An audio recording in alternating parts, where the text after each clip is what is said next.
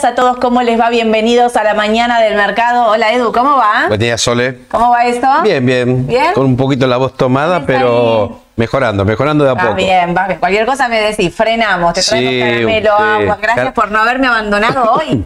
Caramelo o propóleo, si Lo que tenés a mano, bienvenido Lo que sea. necesites te buscamos acá, ya saben, de acá Sí, todos a disposición, porque menos mal que vino Eduardo hoy, porque Sí.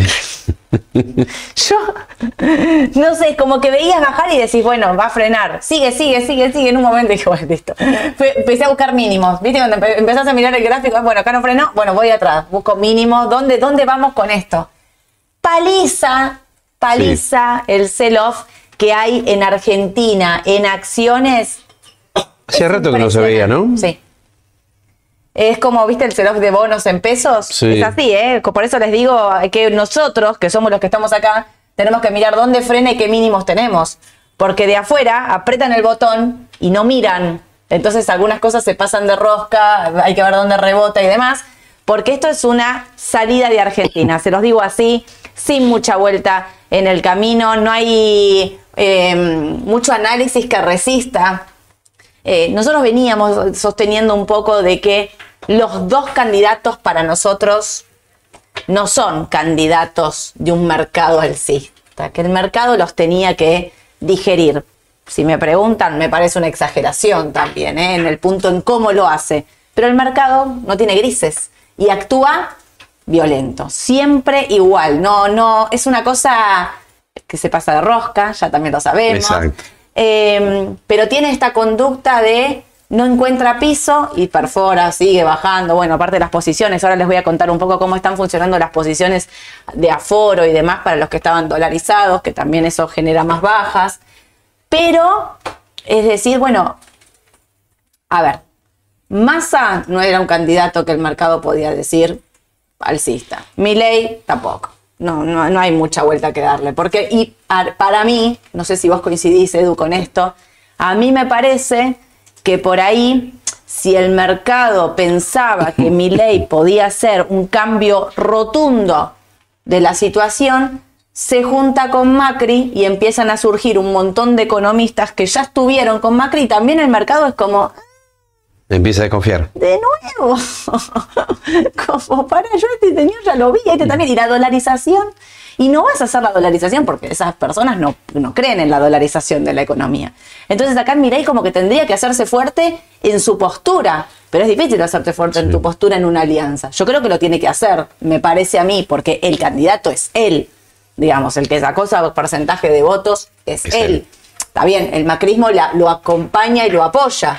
Pero bueno, también este tema de las encuestas, de que ayer lo circulaban fuerte estas cosas, de que muchos votos real le pasa él, le traslada mucho voto. Ayer leí una noticia, no me acuerdo en dónde salió, que contaba un poco de por qué eh, Mauricio Macri aceleró el, eh, digamos, esta vinculación Esta con Milei y decían, le llegaron, hicieron un boca de urna cuando ibas a votar, hacían un boca de urna ya como de un balotaje. Le preguntaban a la gente, bueno, si votaste, por la clásica, y si votaste a Patricia en un balotaje, ¿a quién votarías entre Massa y Milei? Y de- parece que esos resultados que le llegaron a Mauricio Macri, que los había puesto como, o sea, una, co- una, co- una consulta, una consultora propia, no propia, que él había contratado, eh, se da cuenta como que mucho voto de Patricia va a Milei, por eso apura rápido Claro. la, la unión para, digamos, eh, para, para quedarse ahí. Ahora, ¿Alcanza? ¿alcanza? No lo sabemos. Yo creo que, repito lo mismo que dije el lunes pospaso, ¿eh? Para mí esto no lo tiene caminado, fácil, ganado ninguno de los dos. Para, mí- para mí va a ser voto a voto, pelea a pelea, ¿eh? O sea, hasta te digo más, ojalá que no pase por el bien de toda nuestra salud, pero ¿viste lo que está pasando en La Plata? Que van a abrir las urnas, 60 urnas que van a abrir porque están literal contando voto a voto. A mí si me preguntás hoy, yo creo que estoy para ese escenario, Sí, sí. tipo casi contar voto a voto, porque si yo les pregunto, digamos, lo que hago siempre, ¿no? Hablar con todos ustedes y un montón de gente que conozco, que me preguntan, bueno, ¿a quién votas? Voto a Milei, ¿a quién votas? Y voto a Massa, ¿y a quién votas? Y voto en blanco. Bueno, me da como que casi estamos empatados, ¿viste? La, la, la mina hace su propia encuesta, pero bueno, cada uno para tener una idea. Entonces, el mercado, el mercado se pone nervioso, por Nervioso. decirlo de una manera, se pone ansioso. Y por otro lado, repito, me parece que ni masa con su política, incluso lo que está ocurriendo. Muchos hablan de, ya cada vez más abiertamente de que hay otro masa en el caso de que gane, otro masa que no tiene nada que ver con este masa. Pero en el contexto local es como, bueno, ¿viste? Ver para creer. Claro. ¿No? Digamos, bueno, a ver, no sos kirchnerista, como dijo, soy del Frente Renovador. Yo, bueno, ver Vamos, para va- creer. claro, vamos a ver. Y con Milei nos pasa lo mismo. O sea, bueno, vas a dolarizar. Ayer el otro día dijo eh, 18, 24 meses, me parece que dijo, para la dolarización de la economía. Nuevamente, ¿no? Lo vas a poder aplicar. ¿Con quiénes? Claro. Digamos, quiénes. Ayer se hablaba de la espina, viste que tomaron el, el- como la parte económica más de Milei. Bueno, el mercado dice, el- como que de última tenías pensado otro equipo económico. Me da la impresión a mí Exactamente. en el medio la salida de afuera, que para mí también no refleja nada de todo esto, es vende Argentina, venden. Atentis también porque hay una salida de mercados emergentes, o sea que Argentina tampoco queda eh, eh, exenta de no solo lo local, sino también lo que estaba pasando en la región en Exacto. general. Yo te dejo hablar poquito porque estás así medio medio.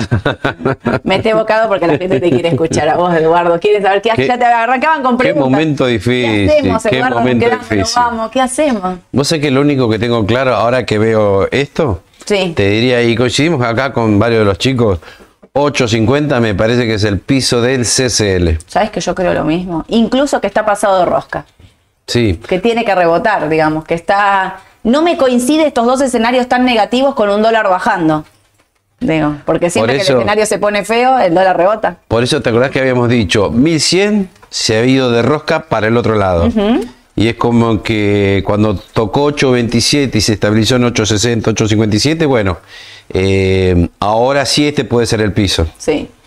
Con sí, lo sí, cual, para mí, yo no lo veía en este precio incluso. O sea, me Claro, y como ya falta menos para las elecciones, bueno, me parece que a partir de ahora no creo que baje posiblemente de a poquitito empiece a carretear un poco porque cada vez hay más incertidumbre, Claro. nadie sabe, como dijiste vos, quién va a ganar, así que que es lo mejor y dolarizarse por las dudas. Ayer leía también que todos los economistas sostenían que para mi ley esto es un dólar barato. O sea, todos los que piensan que mi ley puede llegar a ganar la elección, esto es un dólar barato. Mi ley necesita para la dolarización de la economía un dólar mucho más alto que este. Y te acordás que dijimos que un dólar de equilibrio andaba cerca de los 900 hace un mes atrás. Hoy capaz que ya es 990 mil. Claro. Sí, sí. O sea que un dólar ya barato, me parece, ¿no? Obvio.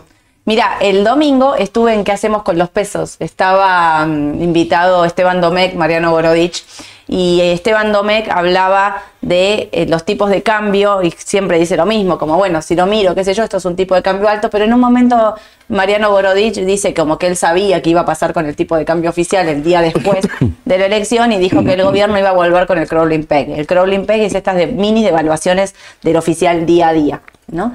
Que pasara lo que pasara, fuese cual fuese el resultado de la elección, el 20 de noviembre el gobierno iba a hacer con eso. Y yo hablaba con, con Esteban, que aparte lo tenía al lado, y, y después lo dije en vivo como, si eso llegara a pasar, el, digamos, el tipo de cambio este empieza a subir, porque el mercado, las brechas, como les digo siempre, ante ese escenario, las brechas se mantienen o se amplían, digamos, esta caída de la brecha abrupta tiene que ver con que el mercado se había extra dolarizado pensando en un Milley en primera vuelta, había comprado por demás CDR, dólar futuro, Aluar, Texar, o sea, estaba todo recontra allá arriba subido.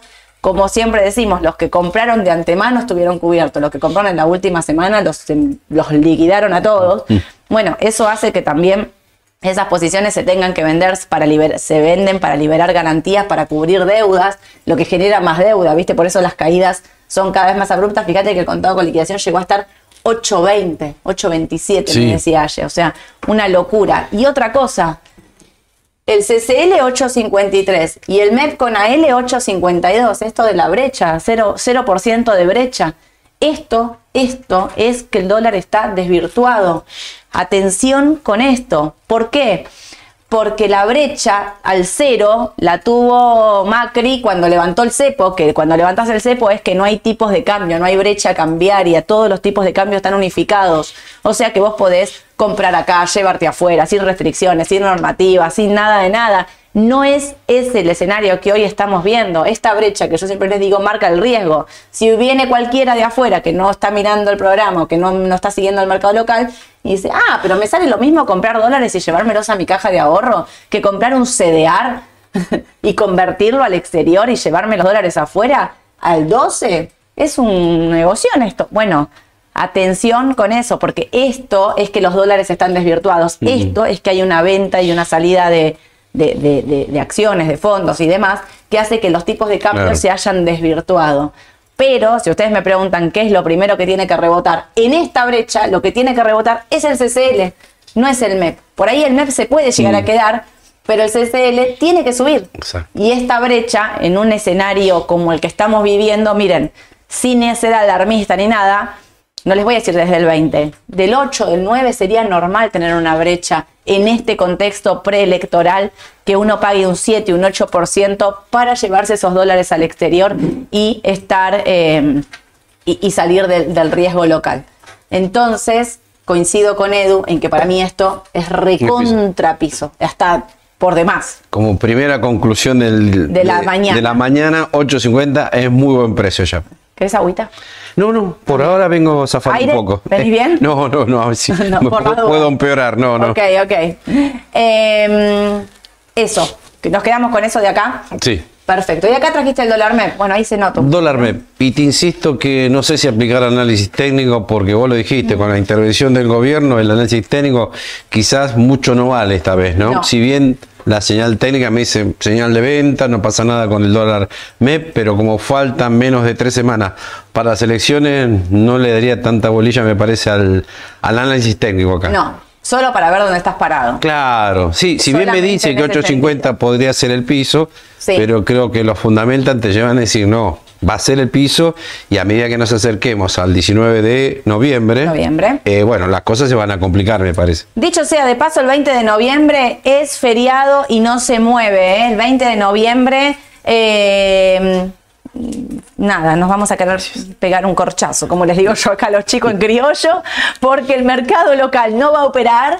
Y Estados Unidos va a operar, o sea, los ADR van a operar, los bonos afuera van a operar y nosotros acá, presidente electo, comiéndonos las uñas, me muero. Decime el peor escenario para alguien que trabaja en el mercado, ¿qué te puede pasar? Tipo, el día que hay un presidente electo no Sí, poder sí. operar. Es terrible. Eh, y otra cosa, el 6, el lunes que viene, no hay rueda, porque es el feriado bancario. ¿No, te enteraste? ¿No viste? No, eh, pero en general suele haber en vivo, rueda. me encanta, eh, me encanta. Pero un- claro, ¿sabes qué? Lo que pasa es que los últimos años me parece que siempre hubo rueda. ¿eh? Ahora había rueda. Antes, el día- Antes- es el día del bancario. Entonces, antes no había rueda porque no había banco, no había liquidación. Sí. Después lo habían sacado Sí. y nosotros operábamos igual. Exacto. Y ahora volvimos al feriado. O sea, tenés un fin de largo. Bien, lunes un 6. extra large. lunes 6 para nosotros, no trabajamos. Bueno, mira qué bien. feriado, No hay operaciones. Acá, obviamente, Estados Unidos. Ah, sí, opera, sí, sí, opera, eh, lo que operan afuera. Esta es la intervención. Fíjense esto, obviamente, como siempre, arroba Adrián-Wibli. Fíjense, viene subiendo, se dispara, ¿no? Miren esto, estos puntitos amarillos. Quiero hacer mención a esto. Coincide con lo que nosotros vimos también, mirá. Sí. 850. 8.52. Pero no solo eso, fíjense cómo baja la volatilidad. Fíjense los puntos largos. Miren las flechas, la- las líneas largas. Y acá fíjense cómo la volatilidad se acorta. Fíjense, son todas liñitas cortitas y fíjense cómo empieza a ser un piso. Así, esto para mí es un piso. Es un piso recontramarcado, como decíamos acá. Bueno, esto, decíamos, bueno, acá va a ser otro partido, qué es lo que va a pasar, pero acá daba la sensación como de hasta acá llegó y no quiere más, y a mí me parece que acá va a pasar lo mismo. Y sobre todo por eh, el- el- la baja volatilidad, digamos, estas niñitas, fíjense, las velas cada vez más cortitas. Hablando de esto, la intervención. Me pasaba ayer hoy a la mañana, me dice, ¿viste lo de la intervención? Me anoto, porque si no, se podrán imaginar que no, que no me acuerdo. ¿Cómo?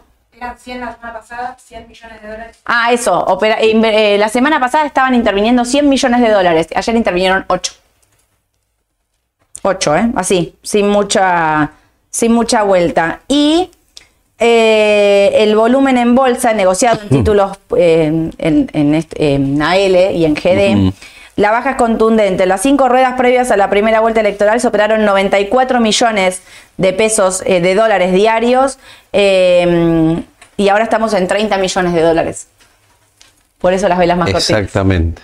Tiene se que ver nota, con se esto. nota ahí. Se recontra nota. Así que el gobierno no está interviniendo, casi nada, de 100 a 8, nada, y el volumen baja. Porque también me dijiste que baja, estaba bajo en acciones, ¿no? El volumen. En acciones es bajo. O sea, a ver, ayer tuvimos Ahí. 13 mil millones, es bajo. Quizás sí hubo una suba respecto al viernes que fue de 10 mil millones. Sí. O sea, creció un poquito. Que la baja sea con más volumen que el viernes es, es una mala señal. Eso es una mala señal, sí. Sí, sí, la verdad que sí. Bueno, eh, vayan a seguirlo, Adrián, porque sube estos gráficos que están buenísimos y ahí van a poder ver. Bueno, igual eh, seguro Yami ya le subió el gráfico, ¿eh? ahí en la descripción del vivo de YouTube, pero um, me parece que esto también te puede marcar un poco dónde estamos parados, ¿no? Esta curva ahí y esta curva acá, Claro. que se acorta. Esto es lo que pasó con los bonos ayer en dólares, que obviamente no se salvaron tampoco de la caída, salvo el AL30D que cerró positivo. Ahí sobre el final, digamos, estuvimos eh, como que tuvo ese rebote, pero fíjense todo lo demás, el AL30, lo que pasa es que fíjense que es el bono, uno de los bonos que más cayó en el mercado. Debe ser por el eso. GD30. Debe ser por eso. Junto Como había caído antes, Exacto. ahora se empezó a recuperar y además 24, 25 dólares dijimos que es un buen precio para comprar. Para mí es precio Comprar y guardar. ¿eh? Com- sí, obvio. Comprar, guardar, bancársela, apagar la computadora en días como los de ayer, cerrar así, taparte la cara y no mirar. Pero sí, sí, yo opino como vos. Para mí esto es un precio de entrada Sí. para tener y mantener. O sea, ¿qué comprarías hoy a eléctrica? Exactamente. Sí, totalmente. Y, a- y en pesos también, ¿eh? Porque para Sí, mí el tipo de cambio sí, va a subir. Entonces compraría los dos. Acá estamos. Ay, ay, ay, ay, ay. Te quiero ver acá, ¿eh? Acá, es todo tuyo. Merval en dólares. Ayer hice el audio a la mañana, estaba acá arriba, ¿no? Y dije, bueno, hay que ver qué pasa. Fíjense que podemos ir a buscar la media de 700, 710 eh, dólares era. 6.94 cerró casi. Sí, cerró muy feo. Yo te diría muy feo. Ojo, aclaremos también, no nos gustaba el Merval en dólares. Hay que decirlo ya hace varias jornadas, no nos gustaba. Inclusive cuando había hecho este rebote tan importante que nos dejó las dudas, ¿qué pasa? ¿Cambió la tendencia? Y viste que dijimos, no, creemos que puede ser hasta un triple, doble techo y va a volver a caer. Y es lo que pasó, volvió a caer. Sí. Ahora, lo preocupante que si hoy o los próximos días empieza ya a navegar por debajo de la media de 200, ahí sí la cosa se va a complicar aún mucho más. Sí. Pues es la única duda que tengo así de corto plazo es si hoy vemos un rebote de 2-3 días o si directamente vamos a buscar este nivel de 640. 640 dólares. Yo tengo la esperanza de un rebote acá en los 6.90, que 6.94, por- no, no, no tan exacto, que los 6.90 sean un piso de un rebote. No sé si va a ser un Sí. rebote que se extiende o un rebote, vos me decís para rajar. Exactamente. Edu me dijo, yo le dije, yo veo un rebote, y Edu me dijo, si hay un rebote, te sirve para rajar, me contestó. Claro, porque yo, hablando con los clientes, hay muchos que dicen, no, yo voy a mantener porque salgo a pérdida. Mm. Sobre todo el que entró hace un mes atrás, ¿no? Es obvio. Pero viste que dijimos también, no había que estar tan expuesto, el mercado se estaba complicando. Lo mismo dijimos con los EDR también, Sí. que no había que estar muy expuesto y después vino esa gran caída de CCL. Con lo cual ahora, ¿qué te quiero decir? ¿El mercado va a ser complicado? Sí. La gran duda es el cortísimo plazo. Hoy, por ejemplo, ¿qué puede pasar? Que rebote poco y con menos volumen o que directamente vayamos a buscar es- este nivel. Pero suceda una cosa o la otra, va a seguir complicado de acá hasta el 19 de noviembre seguro. ¿eh? Sí. Eso no me cabe duda. Tengo una diferencia para hacer. Si yo estoy comprado en CDR, yo me los quedo. Pero me los quedo, me los recontra quedo. ¿eh? No vendo un CDR en este tipo de cambio ni loca. Se los digo así. Entiendo que perdieron un montón en la, en, las, en la última semana y media, podemos decir que la baja fue brutal. Es tipo de cambio es tipo de cambio y el cambio se comporta de esta manera. Así, es violento. Lo decimos siempre, las subas y bajas del tipo de dólar son de esta manera. Se, se disparan y corrigen fuerte y no hay que mal, mal vender. Para mí, vender CCL, vender CDR en este precio es mal vender. Opino lo Ahora, mismo. si tengo Merval, coincido con Edu. Yo vieron que venía diciendo no estar 100% comprados en el Merval, tener liquidez. Y acá empezamos a diferenciar real las posiciones de corto y largo plazo. Si vos tenés comprados papeles de largo plazo, Aluarte, Texar, Vista, Pampa, IPF, que son las que nosotros venimos diciendo de largo plazo, esto puede ir a 640 y yo hace varios vivos atrás dije el Merval en 560, 550. Yo lo veo, veo que eso puede ocurrir. Ahora, no lo tengo porque lo, lo corté antes. La, para el jueves lo traigo Justo estaba buscando eso. Eh, ¿Me asusta? No, no, no. ¿Por qué? Porque yo les vengo diciendo que tengan diversificado, que tengan CDR, que tengan liquidez. ¿Sí? Con esos tres parámetros, yo las posiciones de largo plazo no me asustan. Si compraste para el corto plazo, tenés que fijarte muy atento a lo que está diciendo Edu. El rebote del corto ahora. Si no rebota acá, vamos a ir a 6.40. Ya no te queda nada, está a 6.94. Vamos a ir a 6.40. Y ahí es clave que los aguante. Claro. Porque se- no se va a 570. Exacto. O Sí, sea, el sí, próximo sí. piso es 570. Entonces, ahí es donde las posiciones de corto para mí son las que se ponen más en juego en este contexto. Si rebota hoy te da alivio y habría que ver hasta dónde llega este rebote, ¿no? ¿Vuelve a los 750? ¿A los 770? Es Sería el como ideal. para decir, bueno, salgo menos dañado si viene el rebote hoy, ¿no? Obvio. El problema es que igualmente, reitero, sigue complicado en Merval en dólares. Pero también es bueno sí, sí. aclarar, así como por ahí estamos tirando una mala, pero bueno, es lo que vemos. Por otro lado, coincido plenamente con lo que decís vos y lo vengo sosteniendo el 20 de septiembre. CDR es la mejor opción eh, ante eh, una suba del dólar. Obvio. Eh, pero además otra cosa buena.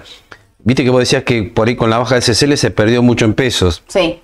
Pero hay papeles, como Coca-Cola, que quizás amortiguaste esa baja en pesos, Oh. porque Coca-Cola subió en dólares las últimas dos semanitas. Sí, Saltó sí. de 51 a 56, con lo cual la baja fue menor en pesos. Obvio. Por eso digo, así como lo miran en pesos, tienen que mirarlo en dólares también, para ver cómo va la inversión. Y otra cosa te digo ahí, ¿qué aire nos está dando Estados Unidos con este rebote que está teniendo? Por Exactamente. favor, Powell, te lo pido, tené piedad de toda esta comunidad de gente. Danos un, un, un changüí ahí de mañana no salir con la artillería pesada y que el mercado baje, porque también lo que está bancando, digamos, a, a buena posición es que hay un rebote importante en Estados Unidos desde el día de ayer, que se vio con mucho volumen, que ojalá se, se mantenga y se estire.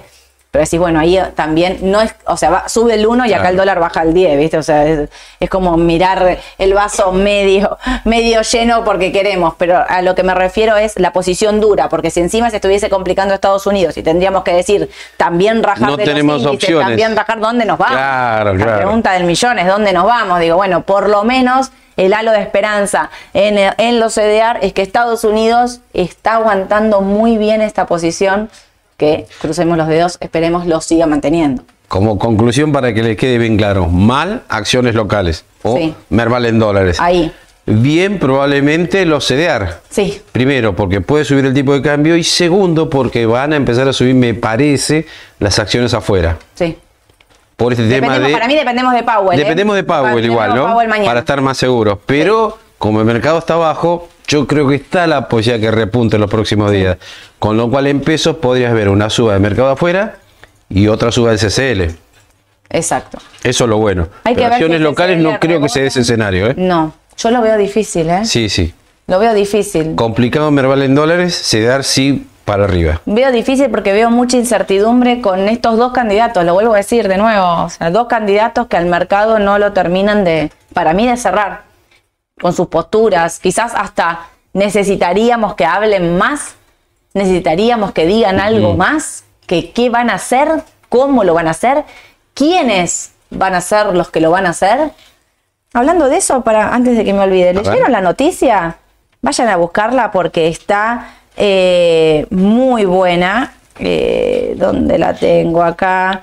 Eh, la escribió mm, eh, ¿Sobre qué tema? Sobre masa. Ah. Eh, Burgueño, que es un economista que síganlo porque está también, está en A24 y siempre va tirando eh, un montón de información. Y ayer escribí una nota donde decía, la baña trabaja con el equipo eh, que acompaña a Sergio Massa desde que asumió el año pasado. Sin sorpresas, al menos por ahora, sus agentes de tareas son el viceministro Gabriel Rubinstein, el titular de aduana, eh, el titular de aduana eh, Guillermo Michel, el jefe de asesores y responsable máximo en los tiempos de negociación con el Fondo Monetario Internacional, Leonardo Madcura, el secretario de Finanzas Eduardo Setti, el secretario del Masismo en el Banco Central Lisando Clery y el titular del INDEC Marco Labaña. Ahí tenés el equipo aproximadamente, o sea, eh, digo esto porque hablando de que los, los, candidatos a presidente están hablando poco, no lo están diciendo abiertamente, pero sí se empieza a filtrar de que es Labaña es la persona que estaría con Sergio Massa en el Ministerio de Economía y que está manejando el plan que van a, eh, a utilizar en caso de que sea elegido presidente Sergio Massa. A esto dice podrá sumarse algún eh, técnico especialmente habilitado por el tandem Massa Labaña. Bueno, habla de eh, eh, eh, listados como Guillermo Nielsen, Martín Redrado, Daniel Marc, Emanuel Álvarez Agis, entre otros, gente que se podría estar sumando, pero habla puntualmente de la baña que está armando un plan económico para Sergio Massa en el caso de que Sergio Massa sea elegido presidente. Y quizás, digo, lo que necesitamos es un poco más de esto. Sí. ¿no? De información. Más certidumbre. Claro, para saber para dónde vas, ¿me entendés? ¿Qué vas a hacer? ¿Vas a hacer un crawling pay o vas a devaluar fuerte? Como no me lo vas a decir, obviamente, de, de antemano, porque todos nos posicionamos sí. y cubrimos la posición, pero sí entender un poquito quizás más para dónde vas. Esa incertidumbre, coincido con Edu, de acá el 19 de, de noviembre bien. la vamos a tener. Esto va a estar ultra volátil, pero tengan cuidado porque fíjense sobre todo esto. Miren, Fíjense las velas, lo largas que son. Mm. Una, dos, todas, todas, menos estas acá cortitas. Fíjense la volatilidad después del, eh, de la elección general. Esto es, velas largas mm. así, es velas ultra volátiles. Es un mercado ultra volátil. Por eso el corto plazo es tan difícil, porque a la mañana está un precio, a la, al mediodía tenés otro, a la tarde, a los 10 minutos. Lo, lo hablabas con Alvar sí, viendo, ¿no? Sí. El otro día pero decías la volatilidad que hubo en un solo día en, en todos los papeles, o sea, era, era, impresionante. Si viene un rebote, voy a 750. Posiblemente, sí, pero no mucho más, me parece. Más, habría también que testear que vaya que no vaya a buscar ese 770, que no pase el máximo anterior. Exacto. Eso sería como dos tipos de señales, ¿no? Mm. Que lo pase o que no lo pueda pasar. 640 al piso. Exactamente. Acá les pusimos un poco también para que ustedes vean acciones, qué fue lo que pasó en el día de ayer. Bueno, ahí pusimos al lugar 8.92 como para que tengan un precio de referencia, 14 abajo. Esto es todo lo que es el panel líder. No se salvó nada. Mirá qué llamativo. Texar 14, Aluar 14. No mm. sé si eso ya les está diciendo algo. Sí. ¿Te está diciendo algo eso? A mí me está diciendo que no sé si vas a evaluar rápidamente. Exactamente. Rápido. O sea, lo primero que pienso, mira Aluar Texar, pienso en la devaluación es como que se agotó la posibilidad de devaluación grande de corto plazo. Y sí, pues, el que, el que piensa que Massa puede ser candidato electo y que pues, tiene chances de ganar el 19, me están diciendo, como por ejemplo el otro día en la televisión, que no va a devaluar rápidamente, bueno, ajusta las posiciones. Exactamente. Ah, pasó, pasó por ahí, por eso bajaron tanto. Ahora yo digo, mañana te llega una encuesta de que Gamilei está primero y esto se da vuelta y sube. O sea, fíjense, vamos a estar así mm. las próximas semanas para mí. Tenés tres semanas, imagínate tres semanas así súper volátil el mercado. Mamita querida, ahí te traje al bar. Fíjate bueno, es acá está. Porque es cierto, había muchas preguntas con Alvar. Sí. Porque claro, Aluar este, funcionó bien hasta acá con esta tremenda suba. Sí. Después bajó en forma violenta y vino un rebote. Y te acordás que dijimos el rebote vino de la mano del el dividendo, sí. 98 mil millones, y la posibilidad que venga con un buen primer trimestre ahora el 9 de noviembre. Bueno, eso ya está, ya pasó. El mercado me pareció que lo había descontado pero en la zona de 1080, 1070 hay un escollo bastante fuerte para superarlo, ¿no? Sí. Y justo, bueno, ayer vino la debacle de todo el mercado, empezó no sé si un rumor o el mercado se dio cuenta sí. que no iba a haber devaluación fuerte, claro. entonces, ¿qué es lo que más cae? Lo que más había subido, ¿por qué? Porque había una expectativa de fuerte devaluación que se evaporó por ahora. Exacto. No creemos que se vaya a dar en el corto plazo. De ahí la caída fuerte de Alvar y Texar. Las dos están en el mismo camino. Yo no sé si no creo. Digo, el mercado hoy piensa eso. Claro. Yo no sé si no se va a dar, ¿eh? O sea, porque. Capaz yo- que se dé en diciembre, no lo sabemos. ¿Y si gana mi ley? ¿Y si gana mi ley? ¿A cuánto va el tipo de cambio? No lo sabemos. ¿Devalúa o no le devalúa? No sé, pero los precios no van a esperar a que eh, devalúe para ir a subir. O sea, así como Aluar llegó a estar casi 1350, 1340 ahí, bueno, el mercado se adelanta. Si gana mi ley el 19 de noviembre, el 21, cuando arranquemos, esto, no tengo ni idea en qué precio estará, pero si estuviese, vamos a suponer hoy, en 8.92, de mínima va a buscar los 1.340. De mínima, ¿eh? Se los digo así, de ahí para adelante, de ahí para arriba, porque ¿a qué tipo de cambio va a devaluar? ¿Cómo va a devaluar? ¿Qué Sí. va a hacer? ¿Qué no va a hacer? Digo, se abre un millón de puertas. El mercado hoy, hoy, piensa que Sergio Massa no va a devaluar el, de- el 20 de noviembre que tiene chances, altas chances de ser presidente. Exacto. Por eso bajó. Hoy. ¿eh? Por Hoy. eso les digo, hoy. Esto es literal tres semanas cada día, cada día. Por eso es tan importante separar la cartera de corto de la cartera de largo, porque si no se van a volver locos. O sea, porque esto no se va a detener. Es- Esta volatilidad sube y baja no se va a detener. No hay ninguna eh, eh, medida, nada que haga que esto se tranquilice. ¿Por qué? Porque es una elección. Entonces, si nosotros vamos a estar siguiendo eh, las posiciones de largo por esto, no, las posiciones de largo están compradas y se mantienen. Las posiciones de corto, bueno, ahí sí, en lo que escansé en este sube y baja que les va a dar también mucha posibilidad de trading, digamos, compra y venta, compra y venta. El piso de Aluar era 8.50. Ayer cerró 8.92. Hoy es el día. Fíjate, hoy es el día, claro. Claro. Hay que ver que no, pero fuera de la zona de 860 ahí, ¿eh? Claro. Que actuó como buen nivel Como de soporte. Y hablando de volatilidad, ¿sabes cuánto del máximo al mínimo cuánto fue? ¿Cuánto? 20%. ¿Quién aguanta tremenda volatilidad? No, no, por eso sigo. Si mirás las posiciones de largo plazo, en esto te cortás las venas, Sí, digamos. O sea, acá es para mirar el corto y tengan liquidez, ¿eh? Ningún mercado Sí. está para estar 100% comprado. Y Voy a el- pensar que va a rebotar acá. Hoy va a 8.60. Vos, ¿qué, corazonada tenés? Es corazonada, ¿eh? Tomen esto como Sí. con la palabra corazonada. Yo- corazonada para no sé hoy. que ahora no me gusta tanto. ¿No te animás a entrarle? Sí, puede ser que Hoy- rebote, puede ser, tocando Sí, un 860, rebotecito puede afuera. ser. Puede ser, puede ser que el mercado rebote, pero ya viste, quedó herido el mercado, me parece, ¿no? Sí, sí, puede ser, sí. Quedó bastante herido. Acá encima tenés la señal de venta MAGE que se va a mantener, me parece, un tiempito. Claro. Eh, hay menos volumen. Este, Y lo veo, lo veo complicado. No el entorno no, no, no me ayuda. Con lo cual, si bien puede rebotar, ya no me atrae tanto, ¿no?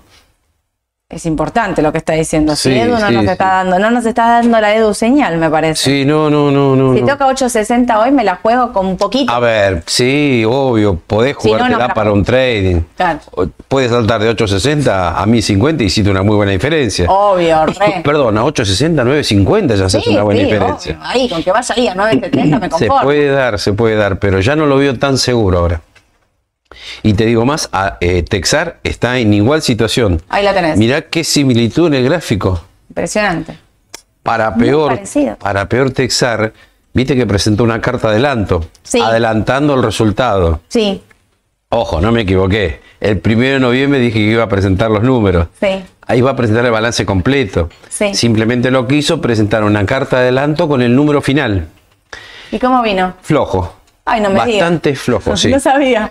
Sí, sí, sí, porque el trimestre anterior había ganado 60 mil millones, si no me falla la memoria. Y este creo que rondaba, no sé si los 24 mil millones, menos de la mitad. Un montón menos. Sí, igual no me apresuro a sacar conclusiones porque, Porque no tenés el- no tengo la apertura de todo lo que ha dado resultados. con lo un cual número ahí tirado, Hay un número qué pasó. que en principio parece malo. Vamos a ver cuando venga el número final bien completo para sacar alguna conclusión más certera, ¿no? Claro, Pero bueno, eso también influyó mucho, ¿eh? claro. Y acá estás en la misma. Estoy en la misma. Y te diría que está un poquito peor, Está peor, porque, porque eso te iba a decir, está cerca de la, 7.55. de la media acá de 21.42, está más abajo todavía, está Yo un poco más peligroso. Viste que yo voy grabando números en mi cabeza. 7.70 tenía y esto cerró 7.55. Sí, sí, está- cerró peor que Alvar, me parece. Bueno, no te la jugás. No, tampoco, No no, no, no. Listo, tomamos lo que como A nos ver, dice a veces, si vamos, soy conservador y me mantengo fiel a lo que No, dijimos, no entro nada acá. infartado. Claro, me quedo conocer tranquilito. Tranquilo, tranquilo. No me la juego, no me la juego ni no. Perfecto. Voy a Vista. Vista que eh, habíamos dicho de corto plazo no nos gustaba, eh, acompaña a Argentina. Edu me dice, yo llego acá, Edu me dice, hola, buen día, ¿cómo te va? Sole cuidado con Vista. Así te los resumo. Eh, yo le digo a Edu que de largo plazo a mí me parece que está para mantener. Me tenés que Coincidimos en el largo plazo, Sí, en el ¿eh? largo Sí, en el largo plazo coincidimos. hacer una liñita ahí para que vaya viendo que no me. Está tocando el, la, la- Ah, el canal. posiblemente sí, el canal de abajo. Está tocando esta baja de ayer, eh, toca la, la parte inferior del canal. Y mm, tocó 27.50, rebotó muy prolija en el corto plazo. ¿Podría venirse un rebote? Podría. De largo la recontra mantengo. De largo, sí. corto, estoy dudosa como Edu con Aluar y Texar. Claro, porque primero dijimos de corto por el número de balance, que no nos gustó mucho. Ahí. Y fíjate que está tomando la forma el Merval en dólares. Sí. No sé si ven acá, toda esta Sí. parte. Y aparte fue a buscar los 28 dólares, cosa que para mi gusto no debería haberlo ido a buscar. Yo no esperaba, viste, yo te dije, para mí va a los 28 dólares. Y fue a buscar lo los que pasó 28. Fue 27.50, poquito más. Me deja esa sensación Es de como duda. que, claro, ahora veo, corto ya lo veía complicado. Es Sí. como que se me empieza a complicar el mediano plazo. Sí, Por este movimiento que hizo acá. sí. Fíjate que está otra vez dejado las medias de 21 barra 42, una señal medio de alerta ya, ¿no? Sí. Con lo cual, ¿qué te quiero decir? Para que quede bien claro. Escucha. De largo, mantener. Ahora, toda esa gente que viene comprada de por acá abajo, 3 dólares, 6 dólares, 9 dólares, Me lo está diciendo a mí, quieren que se y, quiero le y- digo y tenés una posición muy grande, yo me plantearía, ¿no sería bueno vender algo por las dudas? Podría ser. Para aquellos que vienen comprados de muy abajo, ¿eh? Sí. Sí. ¿Por qué? ¿Por qué digo esto? Porque a veces la gente se enamora de los papeles y dice, no, yo los mantengo porque siempre sube. Hasta que llega un momento que algo de pronto deja de subir y no sabes por qué. Y empieza a bajar, a bajar, a bajar y dice, no, ahora no vendo porque ya, ya bajó mucho. Entonces nunca salís de un papel. Obvio. Tiene razón, ¿eh? Por eso digo... Me está dando esta charla en vivo a mí, quiero que sepan que... Claro, si estás muy comprado, es lo que yo haría por lo menos. Sí, sí, sí. Me lo dijiste hoy a la En mañana a- fuera del vivo. Claro, en base a haber visto gente también con papeles que subieron mucho a lo largo de los años y se pensaron que iba a subir eternamente. Sí. Te puedo citar el caso de Pérez Compán en la década del 90, por ejemplo, que era el papel estrella, fue en la década del 70, 80, 90. La gente que había comprado Apple. Apple también. Llega un momento, no es que caen fuertemente, dejan de subir Claro. y se estancan. Y quizás hay otras opciones mejores que esa. Eso es lo que quiero decir con vista. No es mala opción. Claro. Simplemente hay Mi que ver si sigue si- siendo el mejor papel. Si me voy de vista, ¿a dónde me voy? Y eso le pregunté yo a Edu. ¿A dónde? Edu me dice, porque yo sostengo, si estoy acá en Argentina, tengo el CDR de vista, no lo vendo. No lo vendo ni a palos. Le digo a Edu, que pase toda esta tormenta, que pase. Edu justamente me dice, cuidado que vista, si el mercado local cae, vista va acá. Por ahí no va a bajar como Aluar, Texar, eh, Pampa, IPF, pero va a bajar. Y eso es real. Fíjense que siempre que Argentina cae, vista acompaña. A mí, de largo plazo, creo que lo fundamental la siguen acompañando al papel. Por ahí es verdad lo que me está diciendo Edu de disminuir esa posición. Claro. No te digo que vendas toda vista, me dice. Baja la exposición que tenés de en, esa, en ese papel. ¿A dónde me voy, Edu? Le juro, les pregunté así, porque el mer- yo veo tanta, tanto revuelo en el mercado que no me termina. Bueno, me ahí sí me voy a un CDR. Ahí bueno, sí me pero voy a tengo. CDR de vista, ¿a dónde me voy? A otro CDR. A otro CDR. ¿Y qué me contestaste? Coca me dijo, Uno. Mm. conservador y otro agresivo. Coca-Cola y algo eh, tecnológico, Microsoft, por ejemplo. Que vino bien. Vino bien, claro, te estoy recomendando balance, papeles que ya pasó el balance y sabemos que vieron muy bien. Claro, JP Morgan también. claro. Hay papeles. Bueno, eh, tomemos esto que le está diciendo porque es muy sabio lo que me está diciendo de quizás el papel, por más que sea bueno, si ganaste un montón, es bajar la exposición, no es no que- quedarte sin ese papel. Yo no me quedaría sin vista, voy a ser honesta, no me quedaría sin vista porque respeta los canales, me parece que es una buena indicación por demás decir que su balance, más allá de que haya venido menor que el estimado, es una buena, tiene buenos números, entiendo lo que me dice de bajar la exposición a ese papel y lo tomo. Cuando le pregunto a dónde me voy, acertadamente me contesta, pasate a algo tranquilo, conservador, como Coca-Cola, que ya vino el balance. Y si querés algo un poco más arriesgado, un Microsoft que también ya vino su balance y fue muy bueno. Y los dos tienen CDR. Exacto. Digo para los que están operando acá. Y otra cosita más, el petróleo está empezando a caer otra vez fuerte. Esa es otra mala para todas mala. las petroleras. Sí. Esa, esa a mí es la que Eh, más me eh, empuja. esa es la que me preocupa más La todavía. que más me preocupa. Claro. A mí. Estamos hablando del WTI, ¿eh? Sí. de- Que debe andar ya debajo de los 90 seguro. sí. Mucho menos de los 90, creo. Sí. Bueno, 82. ¿Eh? 82. Ah, me quedé recorto. Sí, sí, 82 sí. dólares. Ah, bueno. para mí sí tiene que aguantar en los 81 el petróleo. ¿eh? Bueno, ¿te acordás que dijimos 95? Primero he dicho 100. Y dijimos, bueno, 95, 96, bueno, puede ser casi lo mismo, ¿no? Claro. Y funcionó ese techo cercano a los 100, ¿no? Funcionó, va a buscar los 81, rebota porque arranca el conflicto, eh, la guerra, Sí, arranca, se reactiva, revive, pero no llega a los 95. No. Vuelve a corregir, los 81 son claves porque si no se va a 77. El piso ahí recordemos que es 67 dólares Exacto. del WTI. Si perfora los 67 dólares, Chao. Afuera. mamita querida. Qué parecido a todo, ¿no? Vos fíjate qué feo que se está poniendo YPF. Y siempre recordamos, a ver, mirarlo en dólares, no mirarlo en pesos, porque si yo traigo el gráfico en pesos, no coincide nada con esto. Entonces hay que verlo en términos reales a los papeles, sobre todo los que tienen ADR. Sí. No lo podemos hacer con Aluar y Texar porque, bueno, no tienen ADR, no nos queda No. otra que hacerlo en pesos.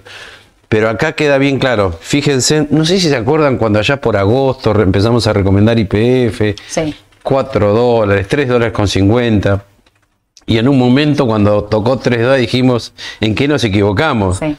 Pues, pero bueno, Casi fuimos no. fieles a nuestras comisiones y el Sí, papel sí, después de presentar el balance empezó a subir, a subir, 4, 5, 6, 7, 8, 10. Bueno, subió una bestialidad. Fue a Pero- 16, mira. ¿Qué pasa con IPF ahora? Ahora se empezó a complicar para mí de hace ya un par de meses. ¿Sabes por qué? Más que nada por el tema de las naftas. ¿Cargaste nafta ya? No me hables de la Mejor ni te hablo del tema.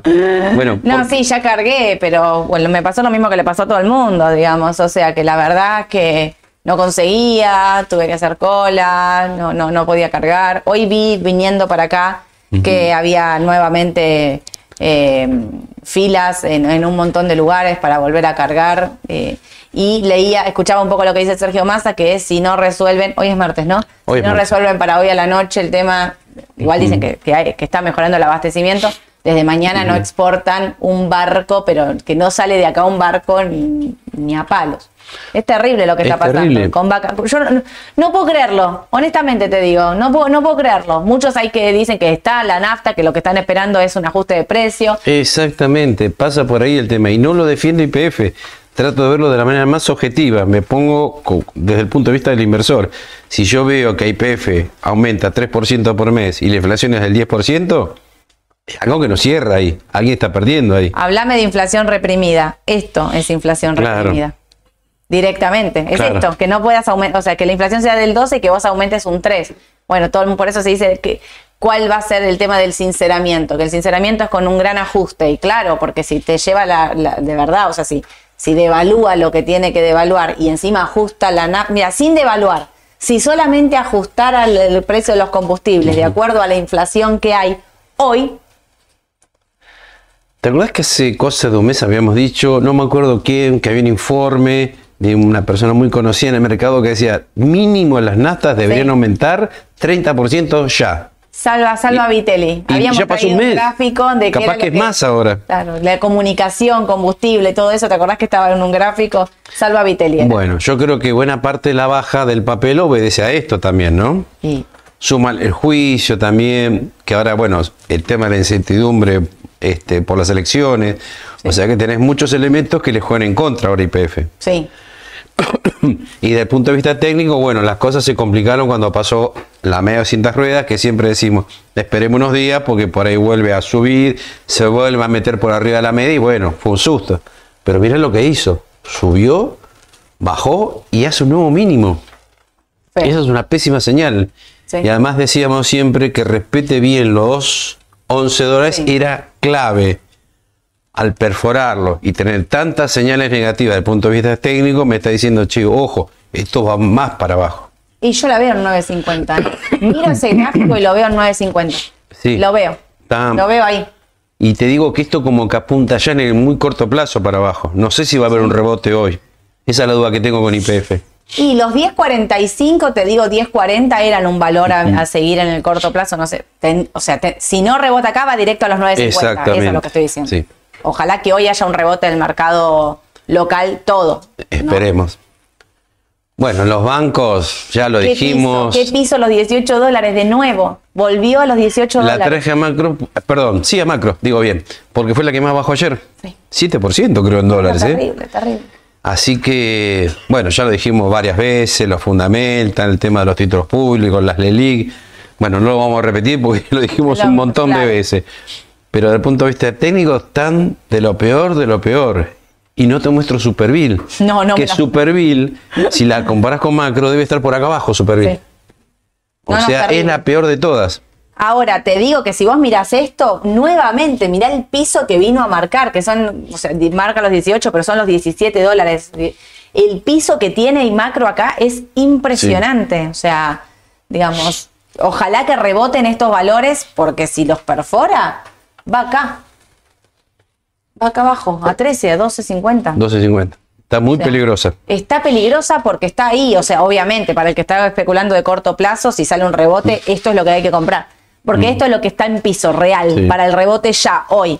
Si no rebota, Sí. es como marcar el stop ese que dice Edu, poner el stop y salir corriendo, bueno, es esto. Sí, aclaremos el tema del stop. Si Que- perfora los 17 dólares, Sí, no, no, igualmente, que poner en el caso que está acá cerca de los... Ayer cerró 18. 18. 18. Bueno, sí, espera un rebote. Bueno, bien, compro en 18. sí. Tenéis tanta mala suerte que ves que se va más abajo todavía. Si compras con stop, decís, ¿cuánto es el stop? ¿5%? Bueno, ojo. Si operás para trading, aplicás stop después, que sea el 5%. Rajá. Porque papel después puede quedar un 10 o un 15% los Obvio. próximos días. Esa es la Entonces, maña es una de- manera de acotar la pérdida. Eso es lo que hace el que opera de corto. El que opera de corto opera con stop y aprieta el botón y, y en el número que le dio, aprieta el botón y sale, sale, no está mirando de, bueno, no, quizá, no, no, no, no, no, hace la cuenta exacta, pum, pone Mm. Sí. el stop, se explica y sale. ¿Por qué? Porque así se opera el corto plazo. Exactamente. No, no estás mirando y Estamos hablando ahora del cortísimo plazo. Hoy. El operador de trader, sí, el que Claro. opera está en el minuto a minuto. ¿eh? Exactamente. Bueno, acá estamos. Y Galicia, el mismo caso, es lo igual. mismo. No, no, estructuralmente, técnicamente está igual que macro. Exactamente Están igual. todos iguales. Todos igual. Rebote acá o vamos a buscar los mínimos. Te digo, acá, ¿eh? se va a los 8 de Sí, nuevo. y esperemos que no vaya a los mínimos del año pasado, 6 dólares con 50. No. esperemos que no. ¿Qué va a pasar en Bueno. Estados Unidos? Se viene la Reserva Federal. Te dimos las malas, ahora empecemos con las buenas, por, lo favor, menos, ¿no? Si no, nos van a matar. Nos van a matar, son y 36, nos van a matar. Sino miércoles primero al 11, eh, la Reserva Federal define sobre los tipos de cambio. Mañana todo esto. Mañana, exactamente. Con lo cual, mañana, si la Fed anuncia que no va a haber una nueva suba en los tipos de interés, posiblemente Estados Unidos rebote. Pero igualmente hay que el mirar. mercado piensa que no sube la tasa. No, sí, las encuestas dicen que no, no, no la va a subir. Claro. Y generalmente se cumplen las encuestas. ¿eh? Ahora, lo más importante es lo segundo. ¿Qué puede ocurrir con las tasas en diciembre? Opa. O sea que vamos a tener que esperar el comunicado de Powell para ver qué dice. Si endurece la política monetaria, si va a subir la tasa de interés una vez más o no. Muchos se juegan que no, no la debería subir. Yo no estoy tan Vos segura. no estás segura. No. Porque a veces el comunicado de Powell suele ser duro de entrada. Yo creo que mañana no sube la tasa. A las 3 creo que sale, ¿no? La no suba de tasa. A las tres, ¿no? Sí. Y 3 y media habla Powell.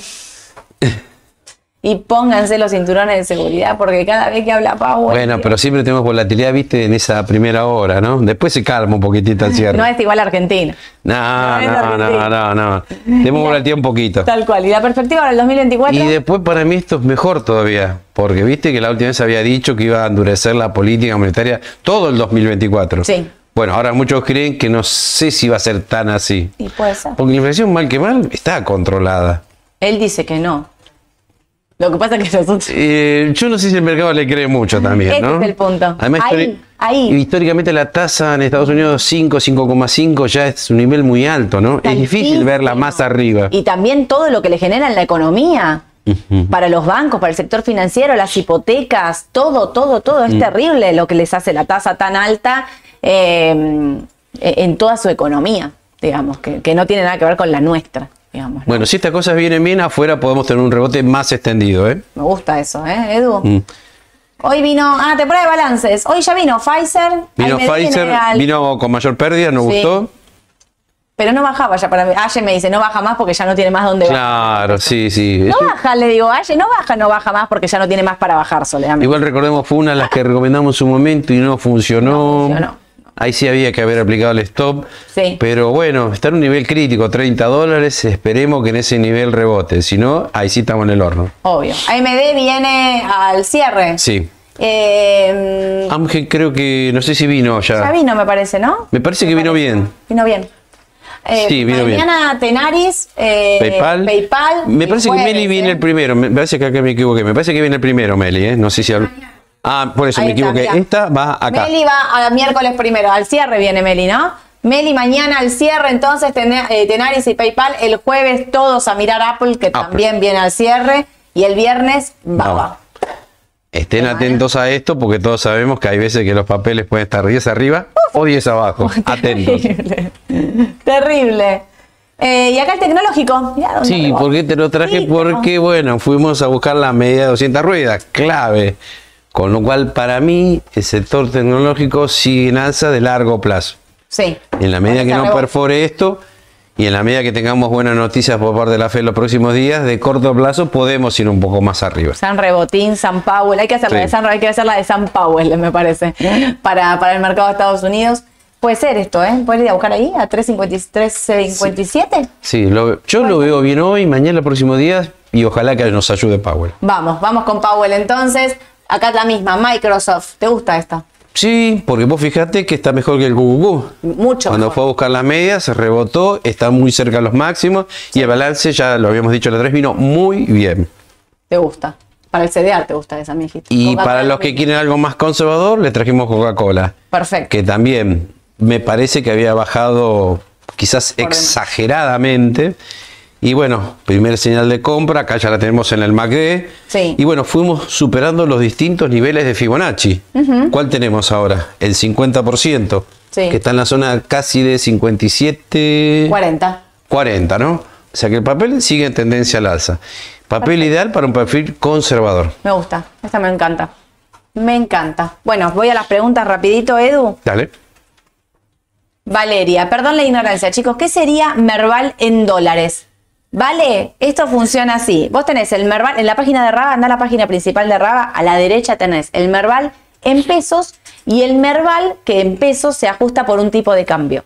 Nosotros lo miramos en dólares directamente porque eh, el, el de pesos está totalmente desvirtuado por la suba de los tipos de cambio. Entonces vos a mirarlo en dólares es un valor como más duro. Entonces, cuando ayer, por ejemplo, bajó casi un 10% el Merval en dólares, fíjate que acompañan las bajas de los papeles de afuera. Entonces, hay que mirarlo. Nosotros decimos es en este contexto tan difícil de tipo de cambio, inflación y demás, eh, es preferible mirarlo en dólares. Entonces, si van a la página de Raba, en la página principal de Raba, van a ver que lo tienen Merval en pesos y Merval en dólares. Nosotros siempre, siempre lo analizamos en dólares.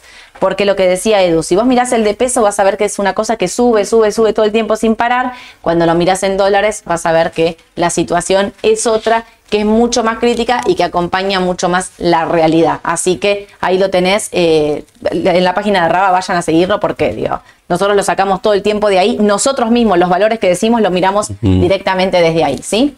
Adrián, buen día. ¿Habrá rebote sólido en Merval y bonos o será el llamado rebote del gato muerto? Bueno, es lo que vimos, es lo que dijimos hace un rato, ¿no? También tenemos la duda que puede pasar, pero si hay rebote va a ser pequeño seguramente. Edu no le gusta, vieron que venimos diciendo, a Edu no le gusta el Merval, no le gusta, no está convencido y demás.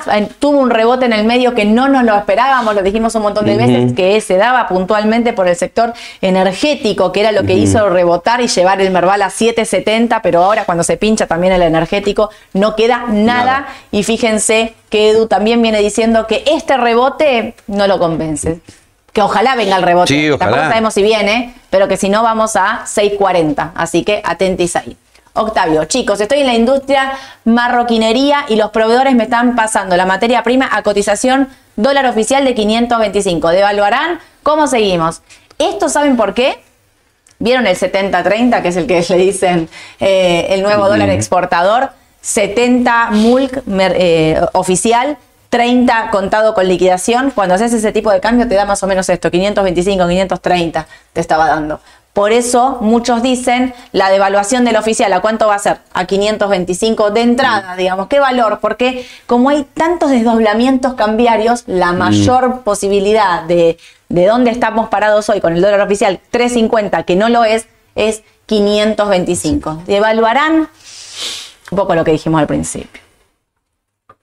Es dudoso, Es dudoso. Es Hay dudoso. mucha incertidumbre. mucha. Yo no sé si devalúa. Me da. No, no lo sabe. Joseph, ¿se puede análisis técnico con el AL30? Sí, con AL30D, Con, en hacerlo con el dólares. Claro. AL30D, así como hacemos el Merval en dólares, AL30D. En dólares van a ver mucho más prolijo, tiene un piso ahí. 23 y medio es un recontrapiso, 24 y 25 eran los dos siguientes, que es donde Mira, estamos. siempre lo traemos y hoy no lo trajimos. justo, no lo Justo. trajimos, Justito. Patricio, buen día. Balance Meli, ¿cómo lo ven? Soberbio el programa. eh, lejos lo mejor del mercado, un placer escucharlo. Qué grande, Patricio, gracias. Eh, balance Meli. No creo que venga mal, pero está como, no sé si vista en ese aspecto. Porque si bien es una empresa internacional, tiene Obvio. exposición en Argentina. Obvio. Lo fuerte por ahí está en Brasil y México, ¿no? Sí. Pero a algo también le podría pegar. Acordate que el ETF ARGT que tiene Sí. Mm. Meli está flojo. Pues yo ahí tengo dudas con Meli. Yo ¿eh? tengo la duda con la Meli con cómo van a venir- van a venir los números de acuerdo al ajuste que tuvo ahí en Brasil. Exactamente, que en su momento hablábamos del tema, sí. Eso me genera. Me, me- me genera un poco de ruido, genera- dudas, ¿eh? Sí, sí, me sí. genera sí. dudas. Bueno, te voy, a, te voy a dejar ir. Bueno. ¿Te querés? ¿Querés irte a Porque vez me cuesta más Me di cuenta, me di cuenta. Gracias, gracias por haberme acompañado. Tengo una súper noticia para contarles. Pedían más mañana del mercado, pedían más mañana del mercado. Vamos a estar haciendo, no desde la semana que viene, sino desde la otra, eh, la mañana del mercado eh, radio va a transmitirse por el canal de YouTube, pero vamos a estar haciendo en un estudio radio. Así que vamos, ¿quién me va a estar acompañando? Ayelén Romero me va a estar acompañando en la mañana del mercado radio, versión para más descontracturado. La idea es contarles las noticias, no vamos a tener pantalla para compartirles, pero es charlar, contarles las noticias, leer preguntas en vivo, un poco lo que hacíamos en el vivo de Instagram, bueno, lo vamos a estar haciendo no desde eh, la semana que viene, sino porque íbamos a empezar la semana que viene, pero Vima de- decidió Ah. eh, aplicar eh, el feriado, así que nos vamos a pasar a la otra semana, pero ya quería contárselos porque hay muchos de ustedes que nos venían pidiendo más días, más días. Bueno, ahí vamos a agregar un día más los lunes 9.45 vamos a estar haciendo la mañana del Mercado Radio. Y obviamente todo lo demás, hoy a la tarde los chicos Aye y Mau van a estar haciendo la decisión justa, análisis técnico, olvídense, analizan todo lo que pasó, dicen, viene el rebote o no, todo fuerte, todo con la tampita de San Rebotín ahí a darle, a darle fuerza. Y nosotros nos vemos el jueves 9.45 en la mañana del mercado acá con Edu, que hoy le da té con miel, todo lo recupero al 100 para tenerlo el jueves sí o sí con nosotros para contarnos todo. Gracias, les mandamos un cariño grande. Chau, chau.